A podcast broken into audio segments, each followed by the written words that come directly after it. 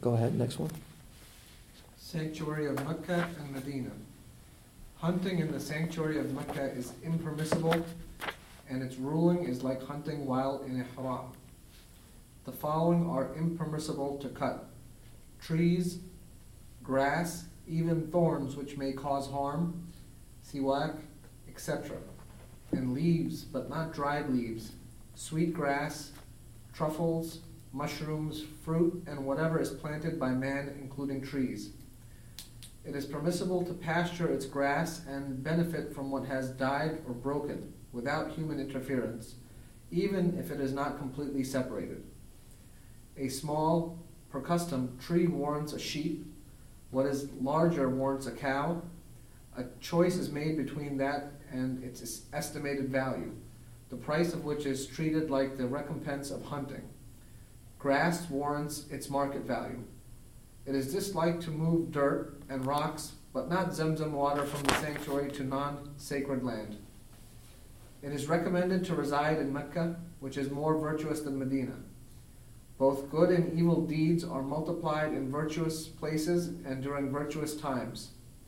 It is impermissible to hunt in the sanctuary of Medina and to cut its trees and grass, except for need of fodder and small saddles, etc., which has no recompense. All right, so this is talking about the sanctuary, um, Haram of Mecca. It also talks about the Haram of Al Medina. So the first thing, of course, is hunting in the Haram. He says, وَحَرُمَ سَيْدُ سَيْدُ حَرَمِ Mecca. Basically, it's impermissible to hunt in the sanctuary of Mecca. حكمه حكم صيد الإحرام so whether you're in ihram or you're not, you cannot hunt in the sanctuaries. Its ruling is like that of a person hunting while in ihram. You also cannot cut, cut down trees. Um, you can't cut down, uh, can't cut the grass, um, even thorns, even if they're uh, dangerous or harmful, and even uh, a siwak, etc. Those types of natural vegetation planted things, that which is agriculture, that's a different story. If you're planting and growing to harvest, you can you can do what you want with it. But if it's naturally occurring, it should be left as it is. There are some exceptions, dry leaves, etc., those things that I mentioned that can be uh, removed, much like what is harvested. Um, and it's also permissible to um, use the grass or the fields to, um, you know, pasture your animals or whatever is uh, whatever has become separated. He says بما زال أو انكسر بغير فعل آدمي ولو لم يبن.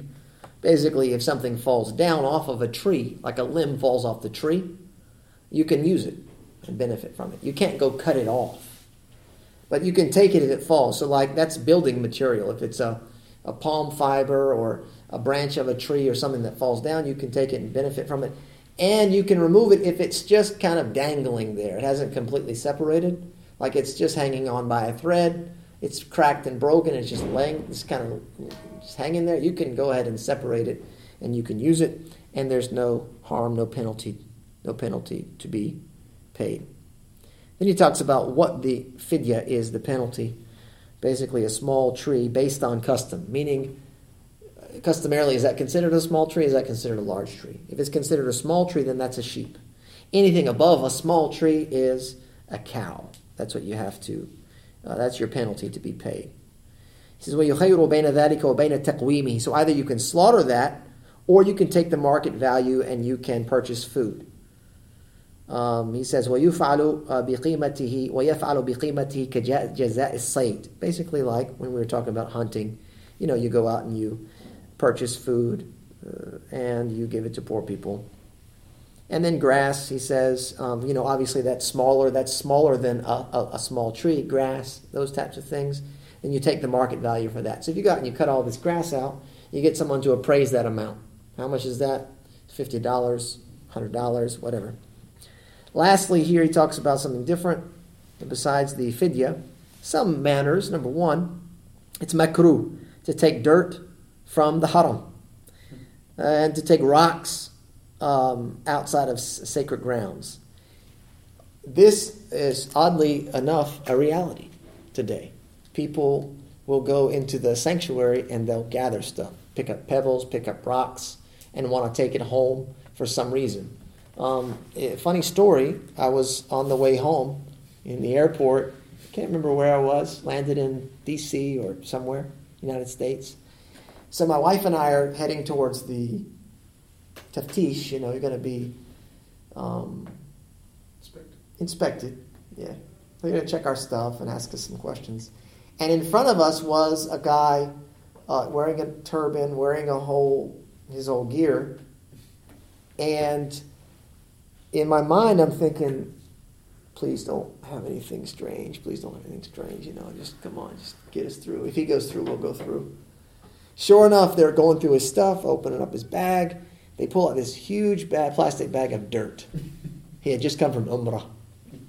Spent some time over there. He's got all this dirt, and I'm going, oh man, I know what that is. Homie has brought a bag of dirt from the Holy Land for some reason. And I'm just thinking, I'm just waiting, what are they going to say? How are they going to address this? So the guy that the inspector pulls out the bag of dirt, looks at it, he's like, Are you a geologist or something like that? And then the guy spent the next five to ten minutes trying to explain what the dirt was and why he brought it out of the Holy Land. It's like, no, this is sacred land. This is sacred dirt. Yeah, and we are going to run some tests to see if there's any special properties. If there's any special properties to this dirt. So, needless to say, I was rerouted to the next inspector because that took quite a long time to figure out. So at that moment, I was like, you know what? That's not a bright idea. And in fact, it's considered disliked to do so. And the reason for that is because it could, it could, it could develop into an innovation Mm-hmm. That a person may take that, that dirt, that soil, those rocks and things outside tabarrak be. They want to seek blessings from it. So he concludes here the chapter. That's one. There's just a few things that he mentions here. That's number one is removing those things from the sanctuary to non-sacred lands. The last is uh, the preference to live close to Mecca. This is considered mustahab. Mecca is uh, more virtuous than Medina. Um, وَتَضَاعَفُوا وَتَضَاعَفُوا الْحَسَنَةُ وَالسَّيِّئَةُ both the good and evil deeds, they are magnified and multiplied. Um, I should say, they say multiplied for the evil deeds in terms of al-kayf, not al-kam, which is how it was committed or where it was committed, and not the amount, right? Because we know that doing an evil deed is equivalent to one evil deed. One evil deed is not going to be multiplied in number to a hundred evil deeds, but it will be magnified uh, because of the place, the location, or the time, as he mentions, be makanan was a man in fallen, due to these virtuous places or times. So, like a person that commits a sin in Ramadan is much different than the person that commits the same sin outside of Ramadan, because Ramadan is a sacred time or a person that commits a sin in Mecca is much different than one that commits the very same sin in a non sacred territory or land.